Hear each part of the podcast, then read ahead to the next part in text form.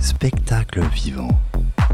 Spectacle vivant, car aujourd'hui on parle d'une pièce de théâtre, mais euh, à lire pour l'instant, puisque c'est Joël Mansa qui est avec nous au micro. Bonsoir Joël. Bonsoir à vous. On est très content de t'accueillir de nouveau après la Ah, terrasse des égarés. C'est Oui. un roman d'anticipation Oui, euh, que tu avais présenté il y a quelques mois sur les ondes. oui, Aujourd'hui, tu reviens avec une pièce de théâtre, une comédie, oui, une comédie. Le complexe de Janus. Oui, après avoir écrit La terrasse des égarés, qui était quand même un livre assez lourd. C'était hein. très sombre. Ah oui, très tu me l'avais fait pessimiste. remarquer d'ailleurs Théo que c'était plus Léo. sombre que les Léo, pardon, excuse-moi, que, que c'était beaucoup plus sombre que mes autres livres et c'est vrai. Mais c'était inspiré par l'actualité parce qu'en fait, ce n'était pas un livre euh, tellement d'anticipation, mais plutôt euh, essayant de traduire une réalité qui va nous arriver très prochainement, c'est-à-dire cette euh, guerre de l'eau qui va nécessairement être la, prochaine, parce que beaucoup de pays du monde, notamment celui dont je parle dans ce roman, le Soudan, sont euh, euh, en moment devant un problème énorme qui est donc l'accès à l'eau. Ces pays qui sont l'Éthiopie, par exemple, le Soudan et l'Égypte, bah, ils vont finir par se disputer les eaux du Nil. C'est déjà le cas. L'Égypte, par exemple, a construit tout à fait dernièrement un immense barrage qui s'appelle Espérance en plus. C'est terrible. Alors Espérance pour eux, mais pas pour les, ceux qui sont en aval, comme les Soudanais, qui se retrouvent privés en partie des eaux du Nil. Cette situation, donc, n'est pas tellement d'anticipation, mais plutôt une réalité qui va ma- malheureusement s'imposer avec le réchauffement climatique. Le problème de l'eau va devenir absolument crucial. Et dans ces pays-là, un drame absolu.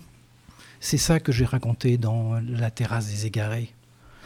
Pas seulement d'ailleurs, j'ai aussi raconté une belle histoire d'amour, parce qu'en vérité, euh, l'amour, euh, toujours dans mes livres, j'essaye de faire en sorte que les sentiments humains, la force des sentiments humains triomphe quand même des, des horreurs du temps. Heureusement, on peut toujours l'espérer.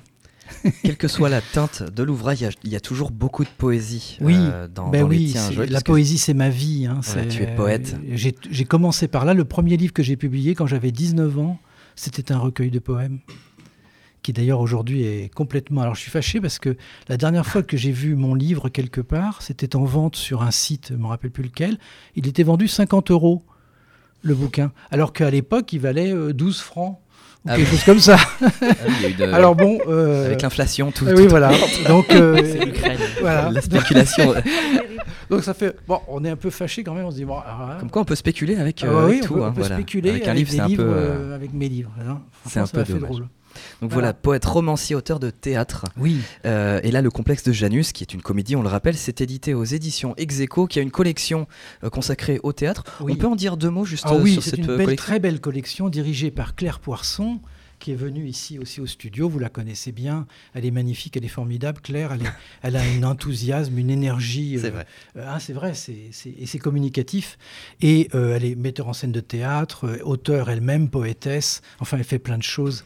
C'est admirable. Et elle a maintenant cette collection, et cette collection qui s'est vraiment développée chez Execo, une très belle collection qui publie donc des auteurs contemporains. Et euh, c'est passionnant parce qu'il y a une palette de textes très variés.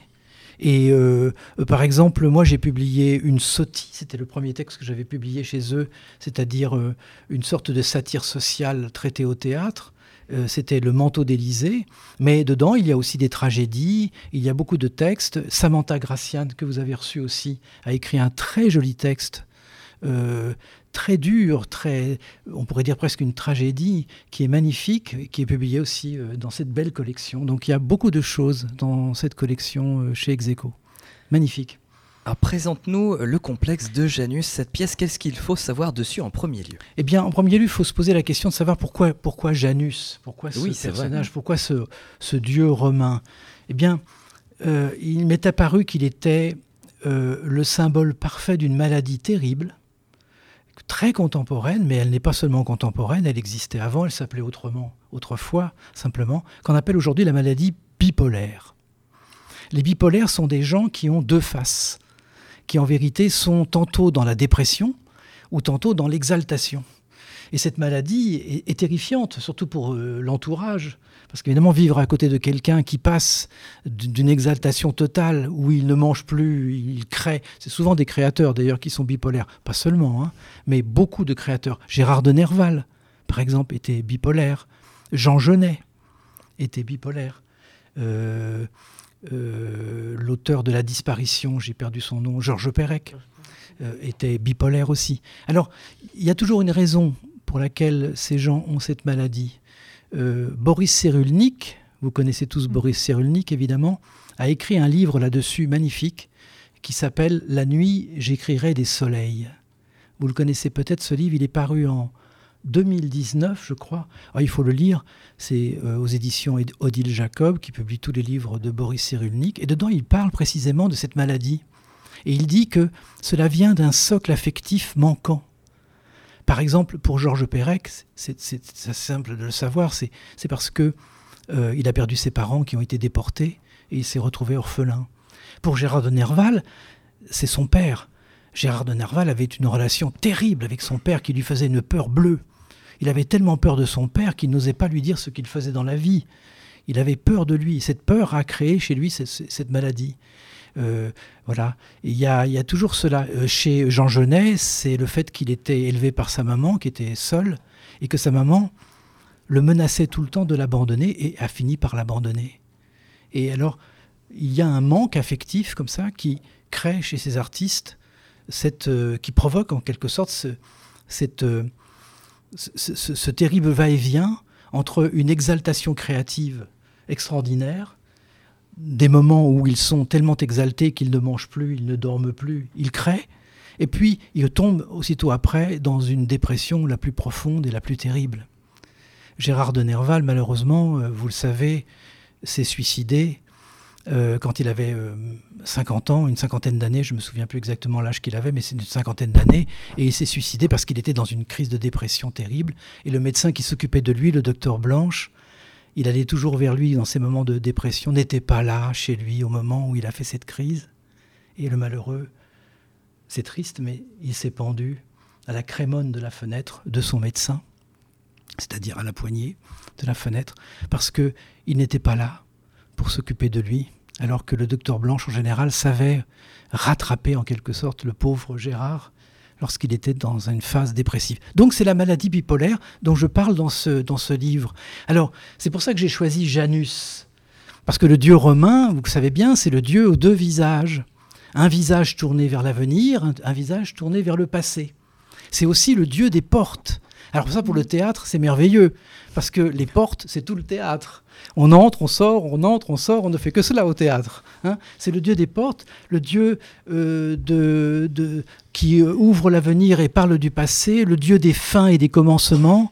C'est un Dieu extraordinaire, Janus. C'est un Dieu majeur du panthéon romain. Il a une colline à Rome, vous savez, c'est une ville de sept collines, Rome, et l'une des collines est à son nom, ça s'appelle le Janicule, c'est le, c'est Janus, c'est, pour lui. Alors il m'a semblé intéressant de concevoir, comme il y a un concept de deep, je me suis dit mais pourquoi on n'inventerait pas le complexe, il y a un complexe de deep, pardon, pourquoi on n'inventerait pas le complexe de Janus pour parler de la maladie bipolaire? Et puis le traiter par la comédie, parce que c'est un sujet lourd, c'est un sujet au fond tragique, mais la comédie, c'est ça qui est merveilleux, c'est qu'elle peut tout traiter par le rire. Et au fond, pourquoi ne pas rire de ce qui nous fait mal? Pourquoi ne pas rire de ce qui est triste dans la vie? C'est ça qui est merveilleux dans la comédie, c'est qu'elle peut traiter de tous les sujets en euh, au moins souriant avec eux. Voilà. C'est pour ça que j'ai écrit cette pièce. Donc voilà, le complexe de Janus qui est donc un complexe inventé pour cette euh, voilà que j'ai lors de cette voilà. mais peut-être utilisé euh, plus ben, tard. Pourquoi pas? on, peut on peut s'amuser. Finalement, c'est ça la poésie. La poésie, c'est de jouer avec le langage et de tout se permettre. Et puis, je vous rappelle que Albert Camus, qui a écrit le mythe de Sisyphe, dans le mythe de Sisyphe, il dit les mythes sont faits pour que l'imagination les anime. Donc, les dieux du panthéon romain ou du panthéon grec, c'est pareil. Ils sont à nous. Ils nous appartiennent à nous. C'est notre culture. Et on en fait ce qu'on veut. ils sont à nous. Et c'est à nous, par notre imagination, et un poète, c'est quand même ça qui l'anime, eh bien, c'est de leur donner une nouvelle vie, de leur donner d'autres perspectives que celles de la tradition. C'est pourquoi j'ai inventé ce complexe de Janus. Avec des personnages, puisque c'est le, le cœur d'une ah pièce de théâtre, les personnages qui l'incarnent bien. Est-ce que vous pouvez nous en parler? Ils sont au nombre de quatre. Il y en a des principaux, des plutôt, enfin pas secondaires, mais qui, oh non, les soutiennent. Je, dirais pas ça. Non, je dirais pas ça. Je dirais que les, les, personnages ont tous leur place. Bien sûr, il y a les deux, d'abord les deux malades qui se retrouvent dans cette clinique. Tout se passe dans une clinique à Royan. Vous imaginez une clinique de repos où on envoie les gens qui sortent de l'hôpital psychiatrique. Ils ont fait un stage à l'hôpital psychiatrique, ils étaient en pleine dépression, ça va mieux, on les envoie se reposer dans une clinique de repos. Dans cette clinique, il y a un médecin psychiatre qui euh, dirige la clinique, qui s'appelle le docteur Devant, et lui, il a une idée en tête. D'abord, il a une ambition, il veut écrire. Hein, il veut écrire un livre, justement, chez Odile Jacob, euh, le même éditeur que Boris Cyrulnik, parce que c'est quand même prestigieux. Alors, il veut absolument écrire son livre. Il veut écrire son livre en faisant une sorte de, de, mise en place d'une nouvelle thérapie pour ces malades qui sont donc bipolaires et qui viennent en maison de repos chez lui.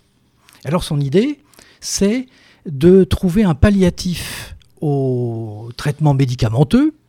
Les traitements médicamenteux, bah, c'est les antidépresseurs et tout ce que vous savez, mais quand on sort de ces antidépresseurs, qu'est-ce qu'on va faire pour, pouvoir tenir le coup? Eh bien, lui, il pense, et il n'a pas tort, c'est une pratique que je n'ai pas inventée, ça, hein, c'est réel. Et il, pense que la méditation, c'est la solution. Il faut apprendre aux gens à méditer. Alors il les prend en main, ces malades, et il les fait faire des séances de méditation avec des séances communes qui sont euh, dans la pièce et qui sont normalement assez amusantes parce que chacun raconte un peu son histoire, et etc., avant que de passer à la phase de la méditation, qui d'ailleurs n'arrive jamais parce qu'il n'a jamais le temps de la faire. Enfin, dans la pièce, c'est comme ça. Voilà, c'est l'idée aussi. Vous savez, la méditation, c'est quelque chose que moi aussi j'ai appris parce que, euh, quant à moi, j'étais surtout, je peux dire que j'étais, parce que je le suis beaucoup moins aujourd'hui, j'étais migraineux chronique. Et euh, étant suivi à, l'hôpital Pellegrin pour les migraines, euh, j'ai eu l'occasion d'apprendre à pratiquer la méditation précisément. Et celle qu'on appelle de pleine conscience, qui a été inventée par un professeur de médecine américain qui s'appelle John Kabat-Zinn. Vous connaissez peut-être John Kabat-Zinn. Ah, il faut lire John Kabat-Zinn. C'est extraordinaire, c'est très, très intéressant. Il a écrit un livre qu'on trouve en livre de poche en France, traduit en français, qui s'appelle Où tu vas, tu es.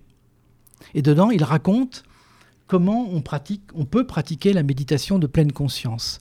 C'est une forme de méditation qui vient du bouddhisme en vérité, qu'il a appris par cette voie-là, mais qu'il a totalement laïcisé et dont il a fait une pratique euh, euh, pour pouvoir déstresser. En fait, il a créé une clinique contre le stress dans l'université où il enseignait et dans cette clinique contre le stress, eh bien, il a euh, fait pratiquer la méditation aux gens.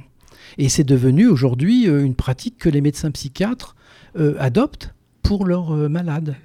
En leur, faisant faire. Donc, je n'ai rien inventé hein, dans cette histoire, bien sûr. Là, c'est tout à fait exact.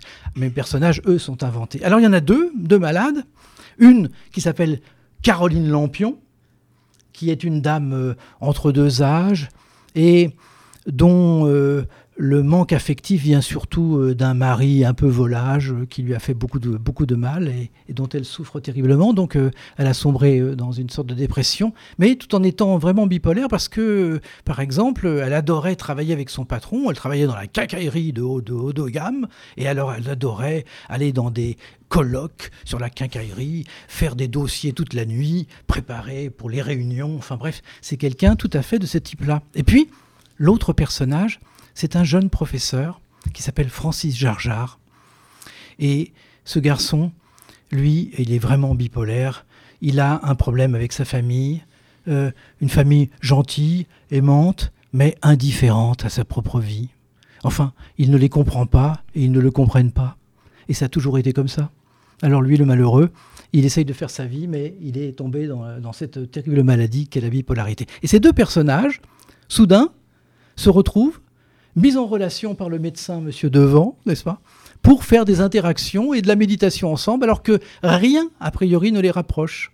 Enfin, c'est ça le thème de la comédie. Dès la première scène, on voit que tous les opposent. Tous les personnages, Francis Jarjar et Caroline Lampion. Euh, il y a l'âge, il y a les références, il y a la culture populaire. Il y en a une qui a plutôt des références de Tintin. L'autre, il va faire plein de références à Star Wars puisque bah son, nom réfère à Jar Jar Binks. Bah et même ça, ils se comprennent pas, ils ont pas le même caractère. Donc ça, commence sur un conflit ah, ça, entre ces personnages ils sont pas du tout contents tous les deux de se retrouver dans la même salle où ils doivent normalement prendre leur repas et pratiquer la méditation ensemble avec le docteur devant. Donc ça ne leur va pas du tout, du tout, du tout, du tout. Et puis finalement, c'est comme ça dans la comédie, des personnages qui sont tout à fait opposés et qui finalement, au fur et à mesure de la pièce, vont finir par euh, se découvrir, euh, s'apercevoir que l'un et l'autre ont des failles si touchantes, si émouvantes, qu'ils les comprennent l'un pour l'autre et l'un et l'autre. Et, finalement, ils vont devenir les meilleurs amis du monde. Ah, c'est la comédie. il faut que ça se finisse bien. Donc ces deux malades, ils évoluent euh, autour du médecin, donc euh, Édouard Devant. Édouard Devant. Et il y a une aide-soignante aussi, dont ah on n'a pas parlé, qui a son ah caractère aussi. Ah oui, qui s'appelle Marine Panot. C'est un personnage extraordinaire. Marine Panot. Marine Panot. C'est une femme absolument truculente, c'est une femme qui a une énergie folle, et c'est elle qui, en quelque sorte, vous voyez, c'est pour ça que tout à l'heure, euh, tu me disais, euh, il y a peut-être des personnages secondaires. Je ne le crois pas. Parce que, au début, on le pense, puis on voit qu'en fait, ils ont une importance voilà, énorme et que chacun je pense que les, les, vraiment pour euh, cette pièce, pour des acteurs, ce serait amusant parce que les quatre personnages sont intéressants à jouer je pense. Il n'y en a pas un qui est en dessous de l'autre du tout. Et euh, Marine Panot, elle, euh, c'est elle qui fait le lien en quelque sorte entre euh, le, docteur Devant, qui est son amant, il faut le dire, et puis les deux malades dont elle a très vite compris comment ils fonctionnent, parce qu'elle est très intelligente, elle comprend très vite comment ça marche, les gens, et elle sait les manœuvrer, elle sait faire en sorte que des liens se créent ou que lorsqu'il faut débloquer une situation, elle trouve la solution pour la débloquer. Je ne raconte pas la fin de la pièce, ce serait dommage, mais vraiment, la Marine Panot, ce personnage-là, elle est au cœur de l'affaire, si j'ose dire, hein, du complexe de Janus. Le complexe de Janus, voilà, c'est une comédie en trois actes, et le fait que ce soit en trois actes, ça a son importance et sa signification, justement. Oui, tout à fait, puisque je me suis dit, mais puisque Janus, c'est deux faces, deux faces, normalement, qui sont euh, dos à dos, on appelle ça un Janus bifront parce qu'il a deux fronts, mm. mais tournés l'un vers un côté, l'autre côté court, côté jardin, on dirait, au théâtre. Hein. Mais je me suis dit, mais voilà, on va travailler sur cette idée-là. Il pourrait être bifront dans un premier temps, donc opposé, l'un regardant d'un côté, l'autre regardant de l'autre, puis dans un second temps, se faisant un terrible face-à-face, tournant la tête et s'opposant l'un à l'autre, pour finalement se retrouver côte à côte. Et au fond, ça fait tout un cheminement théâtral. On va passer d'un dos à dos à un face à face, puis un côte à côte. Et voilà tout l'objet de la comédie. Oh, pardon, comme je tousse de temps en temps, je baisse mon micro. Hmm. Euh, est-ce que tu aimerais nous lire peut-être un extrait du complexe de Janus Oui, je vais vous lire, si vous voulez bien, je vais faire les deux personnages. Très bien. Je vais vous lire le début de la pièce. Je vais vous lire la scène 1. Peut-être pas en entier, si je vois que c'est trop long, je vais m'arrêter. Mais je vais vous lire les personnages. Imaginez, maintenant il faut que vous imaginiez la scène. Imaginez. Ah, c'est merveilleux le théâtre à la radio, parce que à la radio, on est dans, la pure imagination. Hein. Donc vous imaginez, vous avez la salle, le rideau s'ouvre, et c'est une pièce avec des chaises longues. Il y a trois chaises longues. Sur l'une d'entre elles, celle qui est plus du côté, côté court, n'est-ce pas C'est-à-dire à droite de la scène, Côté cours, c'est à droite, côté jardin, c'est à gauche, au théâtre. Alors, euh, sur la chaise longue, il y a une dame qui semble dormir. Une dame entre deux âges. C'est ma fameuse euh, Caroline Lampion. Et puis, entre, côté jardin, depuis ce qui sera sa chambre, de même que Caroline a sa chambre de l'autre côté, à droite, entre ce garçon, si jeune, mais déjà professeur, qui s'appelle donc Francis Jarjar. Il entre là parce qu'on lui a dit de venir là, s'installer pour le déjeuner. Et ça commence. Je vous lis. Ah, il fait déjà chaud. Pardon? Non, je dis, il fait déjà très chaud, vous ne trouvez pas? Il est à peine 11 heures, on est au mois de mai, et il fait déjà très chaud, la journée va être longue. Ça, pour être longue, la journée va être longue. Je ne sais pas vous, mais moi, je m'ennuie terriblement ici. Bah, je ne sais pas encore, je viens d'arriver.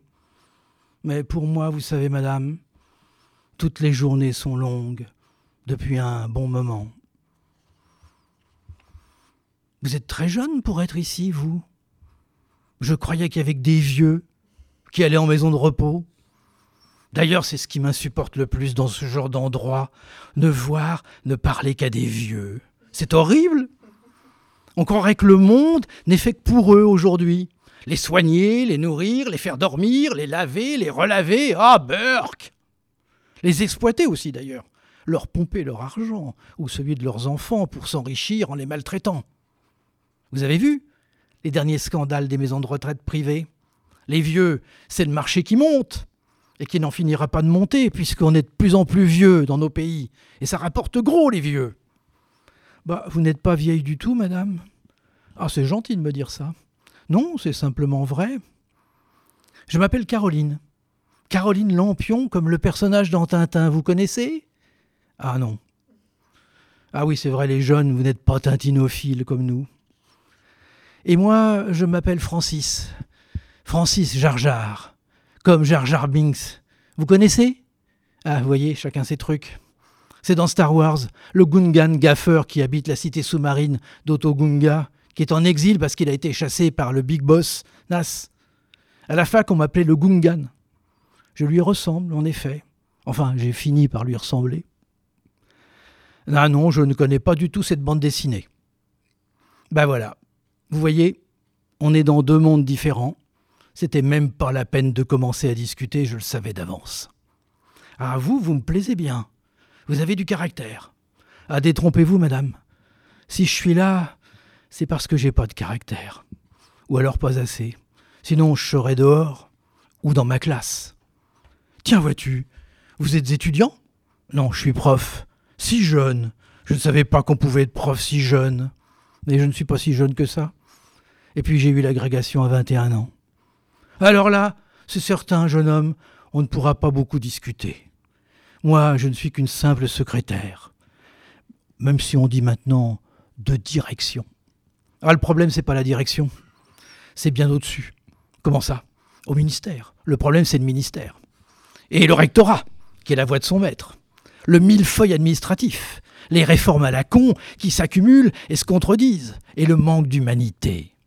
Ah non, pas du tout. Mon directeur à moi, c'est le patron de la boîte. Import-export de cacaillerie haut de gamme de maison. Je vous prie. Et il est très humain. Je ne comprends pas ce que vous dites. Je me suis toujours bien entendu avec monsieur de Maison, Jacques. On forme comme un couple, enfin au travail. Seulement dans le travail. Non, le problème pour moi, c'est mon couple dans la vie. Oh, Jeune ou vieux, on en est tous là, je le crains, madame. Ah ben voilà, vous aussi, c'est normal. Vous me direz, vous avez des problèmes sentimentaux. Les jeunes, c'est toujours dans les problèmes sentimentaux. Mais moi, à mon âge, je devrais plus en être là. Ça vous obsède votre âge, non? Comme tout le monde Dire le contraire, c'est mentir. Bah, mentir, vous savez, c'est une solution. C'est souvent préférable à tout le reste. Une solution pour qui? Pour mon mari Justement, lui, il ment comme il respire. Il me ment tout le temps. Ah, je suis désolé, madame, Caroline. Je suis désolé, Caroline. Votre prénom, vous savez, c'est une belle chanson. Tiens, vois-tu, vous ne la connaissez pas? C'est MC Solar, Caroline. Elle date un peu, maintenant c'est plutôt un classique. Je suis l'as de trèfle qui pique ton cœur. Vous connaissez pas? L'as de trèfle qui pique ton cœur. L'as de trèfle qui pique ton cœur, Caroline. Ah oui, c'est joli, vous chantez bien, enfin vous pourriez chanter bien si vous faisiez un petit effort. Mais vous n'avez pas envie de faire un petit effort, n'est-ce pas? Moi, ce que j'ai toujours aimé, c'est danser. Mon mari, l'as de trèfle, qui pique mon cœur, hein, j'ai bien compris. Eh ben, il danse très bien. C'est ça le problème. Voilà. Merci Joël. Et bravo pour, euh, pour ce seul en scène radiophonique. C'est amusant, non? Donc là, on a, voilà, on a vu les, les, deux premiers personnages. Oui, les deux premiers personnages. Francis Jarjar. Voilà, Francis Jarjar et donc euh, cette euh, Madame Caroline Lampion qui traîne avec elle tout le son de malheur d'avoir un mari qui ne s'intéresse pas beaucoup à elle. En fait, on peut dire ça comme ça. Donc dans le complexe de Janus, le, enfin, le, lieu c'est une clinique euh, à Royan. Oui, une clinique Et à Royan. pourquoi Royan alors? Ah, bah, Parce que euh, à Royan, il y a beaucoup de cliniques de repos dans les villes d'eau, les villes de mer, les bords de mer. C'est, ça se prête beaucoup à ça. Il y en a peut-être à Arcachon, il y en a peut-être à Royan, il y en a peut-être ailleurs. Là, bien sûr, je l'ai inventé. Cette clinique-là n'existe pas. Mais par exemple, pas très loin de Royan, dans la ville qui s'appelle Saujon, il y a une clinique de repos spécialisée précisément dans les malades qui viennent des hôpitaux psychiatriques et qui, après leur séjour en, hôpital psychiatrique, une fois qu'ils sont sortis, considérés comme en guérison, pas guéris mais en guérison, alors en général, ils ont le droit, avec la sécurité sociale, d'aller passer un mois, euh, par exemple, en maison de repos. À Saujon, il y en a une, en effet, et euh, celle de Royan, je l'ai bien sûr euh, totalement inventée, mais pourquoi pas? Et puis ce qui m'intéressait avec Royan, c'est qu'il y a l'océan, et que l'on peut voir éventuellement l'océan depuis la clinique Beau Séjour, mais que mes deux personnages ne sont pas dans l'aile euh, du bâtiment où l'on peut voir la mer, mais là où on voit le jardin. Or, le jardin, c'est la salle. Et ce qui m'intéressait, c'est de faire en sorte que mes personnages interpellent quelquefois le jardin, ou que par exemple euh, le personnage du médecin, pour les surprendre lorsqu'ils sont en interaction sans qu'ils les voient, passe par le jardin, donc par la salle. Et dès lors, les personnages souvent interpellent le jardin, et en vérité ce sont les spectateurs qui sont les plantes du jardin. Et donc on peut jouer comme ça avec euh, aussi cet autre euh, personnages, je dirais, du théâtre qui, est, qui sont les spectateurs. Au fond, c'est très amusant de jouer aussi avec les spectateurs. Et là, dans la mise en scène, c'est prévu comme ça. Il faut que, par exemple, le docteur Devant, à plusieurs reprises dans la pièce, passe à travers les spectateurs pour monter sur scène et rejoindre les deux malades pour une séance de méditation. Donc un des mécanismes utilisés euh, pour, pour cette comédie, pour provoquer le rire. Si vous voulez, ce que je voulais faire avec cette pièce, c'est retrouver le plaisir et le bonheur de la comédie à la française, c'est-à-dire dans la grande tradition de Molière. Vous savez, en, 2022, aux éditions Execo, c'était l'anniversaire euh, de la naissance de Molière, qui est né en 1622 donc le 400e anniversaire de la naissance de Molière. Et on a fait un, livre avec, on était neuf, je crois, neuf auteurs de théâtre de la maison, et chacun a écrit une petite pièce autour du personnage de Molière. Par exemple, celle que j'ai écrite, je l'ai appelée Simplement jouer la comédie, et ça raconte l'histoire d'un professeur qui veut monter l'école des femmes avec ses élèves. L'école des femmes, vous connaissez tous l'école des femmes, peut-être vous l'avez étudiée à l'école, c'est une pièce absolument merveilleuse. Je pense, pour moi en tout cas, en tant que lecteur, je la considère comme la plus belle comédie de Molière. Vraiment. 1662 est une année géniale. Euh, L'école des femmes est une comédie en cinq actes parfaite dans sa construction, tellement intelligente. Et, c'est vraiment la comédie telle qu'on peut la penser chez Molière, c'est-à-dire sur des sujets d'une grande gravité. Par exemple, c'est l'histoire d'Agnès, une jeune fille qui a été acheté littéralement par un homme à l'âge de 4 ans, comme ça se faisait à l'époque. En effet, il y avait, plein d'enfants naturels. On les confiait à des nourrices. Ces nourrices, quelquefois, les vendaient à des hommes qui, comme le personnage dans la pièce de Molière qui s'appelle Arnolphe, faisait mettre ses enfants dans un couvent, les faisait, comme il dit dans la pièce, abêtir, abêtir, pour ensuite les épouser à 16 ans, les faire sortir du couvent, alors que lui, par exemple, Arnolphe a 43 ans dans la pièce. C'est-à-dire, à l'époque, il est très vieux. 43 ans euh, en 1662, c'est vieux. Et donc, il a acheté une petite fille, il l'a installée dans un couvent où il a ordonné au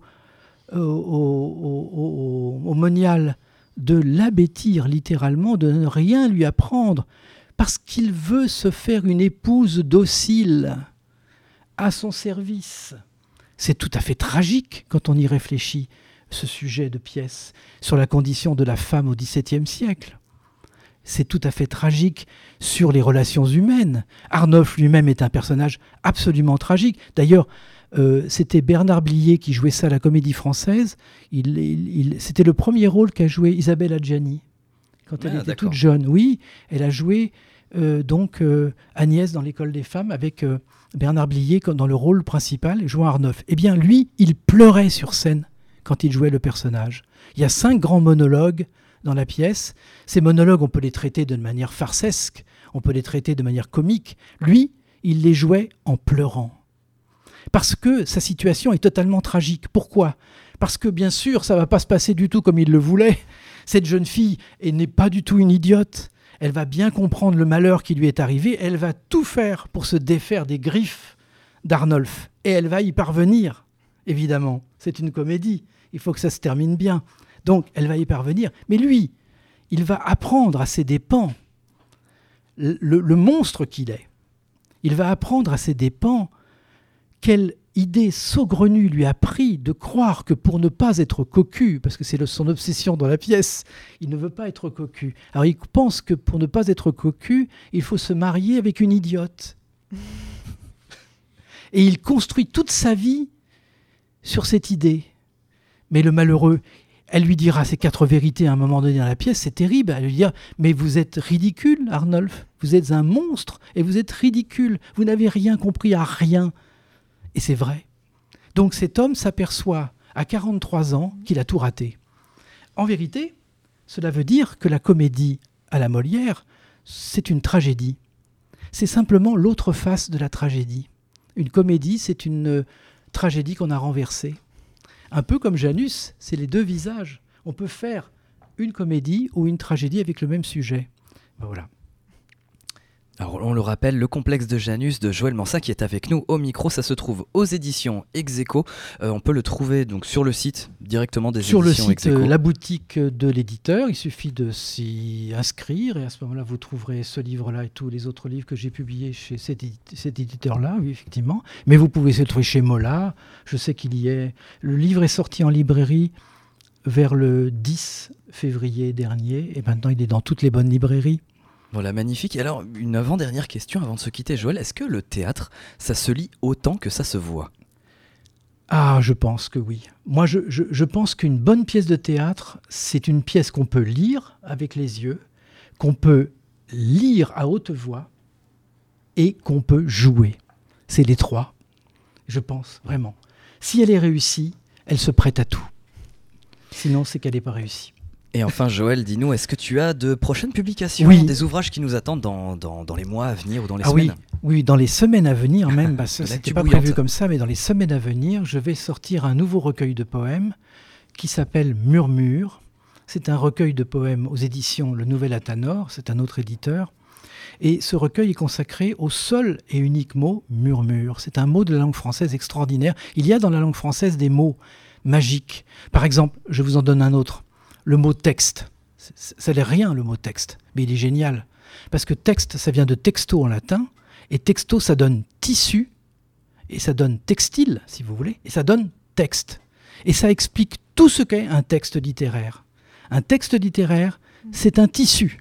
C'est-à-dire, ce sont des fils, les mots, que l'on va tisser ensemble. Et si on les tisse bien, cela fait une œuvre. Donc c'est génial comme mot. Bon, et le mot murmure, lui, il est tout à fait extraordinaire parce que c'est un mot qui, si vous regardez un dictionnaire, tout le monde peut ouvrir un dictionnaire, vous ouvrez, vous voyez murmure, et vous allez voir que ce mot a une infinité de sens différents, d'emplois différents. C'est extra 14 emplois différents ai-je trouvé entre le murmuriste du latin et le murmure euh, contemporain. Et je me suis amusé alors à faire dans ce livre euh, autant de chapitres qu'il y avait d'entrées possibles dans le mot, en en inventant deux nouvelles, en donnant deux sens nouveaux au mot murmure, puisque au fond, les mots nous appartiennent et on peut en faire ce qu'on veut et on peut bien créer des sens nouveaux aux mots qui nous plaisent. Du coup, ça fait un livre avec 16 chapitres, 16 entrées différentes dans le seul mot murmure. Voilà. Donc à découvrir bientôt aux éditions du Nouvel Athanor. Oui, au Nouvel Athanor. Et si vous voulez, pour finir, vous voulez Eh bien, bien sûr, on va se quitter là-dessus alors. Je vais vous lire l'un de ces poèmes de mon prochain recueil Murmure qui sort en mars. Magnifique, alors on t'écoute Joël. Voilà. Ça s'appelle L'amour a des chemins qu'aucun chemin ne trace. L'amour a des chemins qu'aucun chemin ne trace. Nulle raison, nulle science en dessine le parcours. C'est une étoile folle qui traverse l'espace, comme un feu qui court sous la terre, inconnu, monstrueux, fier de tous ses désirs toujours inassouvis. Je ne sais rien de lui, je sais seulement qu'il est en moi, comme un volcan qui couve. Oh, ne me dites pas, ne me dites jamais que je suis un idiot, qui rêve plus qu'il ne vit. Je sais que cet amour a un nom qui résonne en moi, comme une prière, comme un cri infini, une plainte, une peine. Je n'ai pas à rougir de ce murmure en moi. Je n'ai pas à le craindre. Tu sais comme je t'aime, tu le sais mon amour, comme je t'aime depuis tant et tant d'années. Rien qu'un fil nous sépare, un si petit espace qu'il tient entre deux larmes. Le temps est un enfant qui pleure entre tes bras. Le temps n'est que mon corps tremblant plus que jamais. Je te le donne, enfin, berce-le doucement, je t'en prie, berce-le. Il est bien plus perdu que mon esprit confus. C'est ton fardeau et ton soleil, comme tu es les miens, mon amour magnifique, ma passion, mon espoir, ma vie et mon chemin. Hors de toi, je m'éteins toutes ces années à te chercher, à te parler seul dans le noir, hors de toi, je m'éteins. Le monde n'a pas de raison d'être, nulle part ailleurs que près de toi. Le monde n'a de bonheur à être, nulle part ailleurs que dans tes bras. Merci beaucoup Joël Mansa. On vous retrouve euh, en librairie à travers vos ouvrages Murmure qui nous attend dans quelques semaines et le complexe de Janus. Euh, voilà aux éditions Execo. Encore merci beaucoup et à bientôt. merci beaucoup.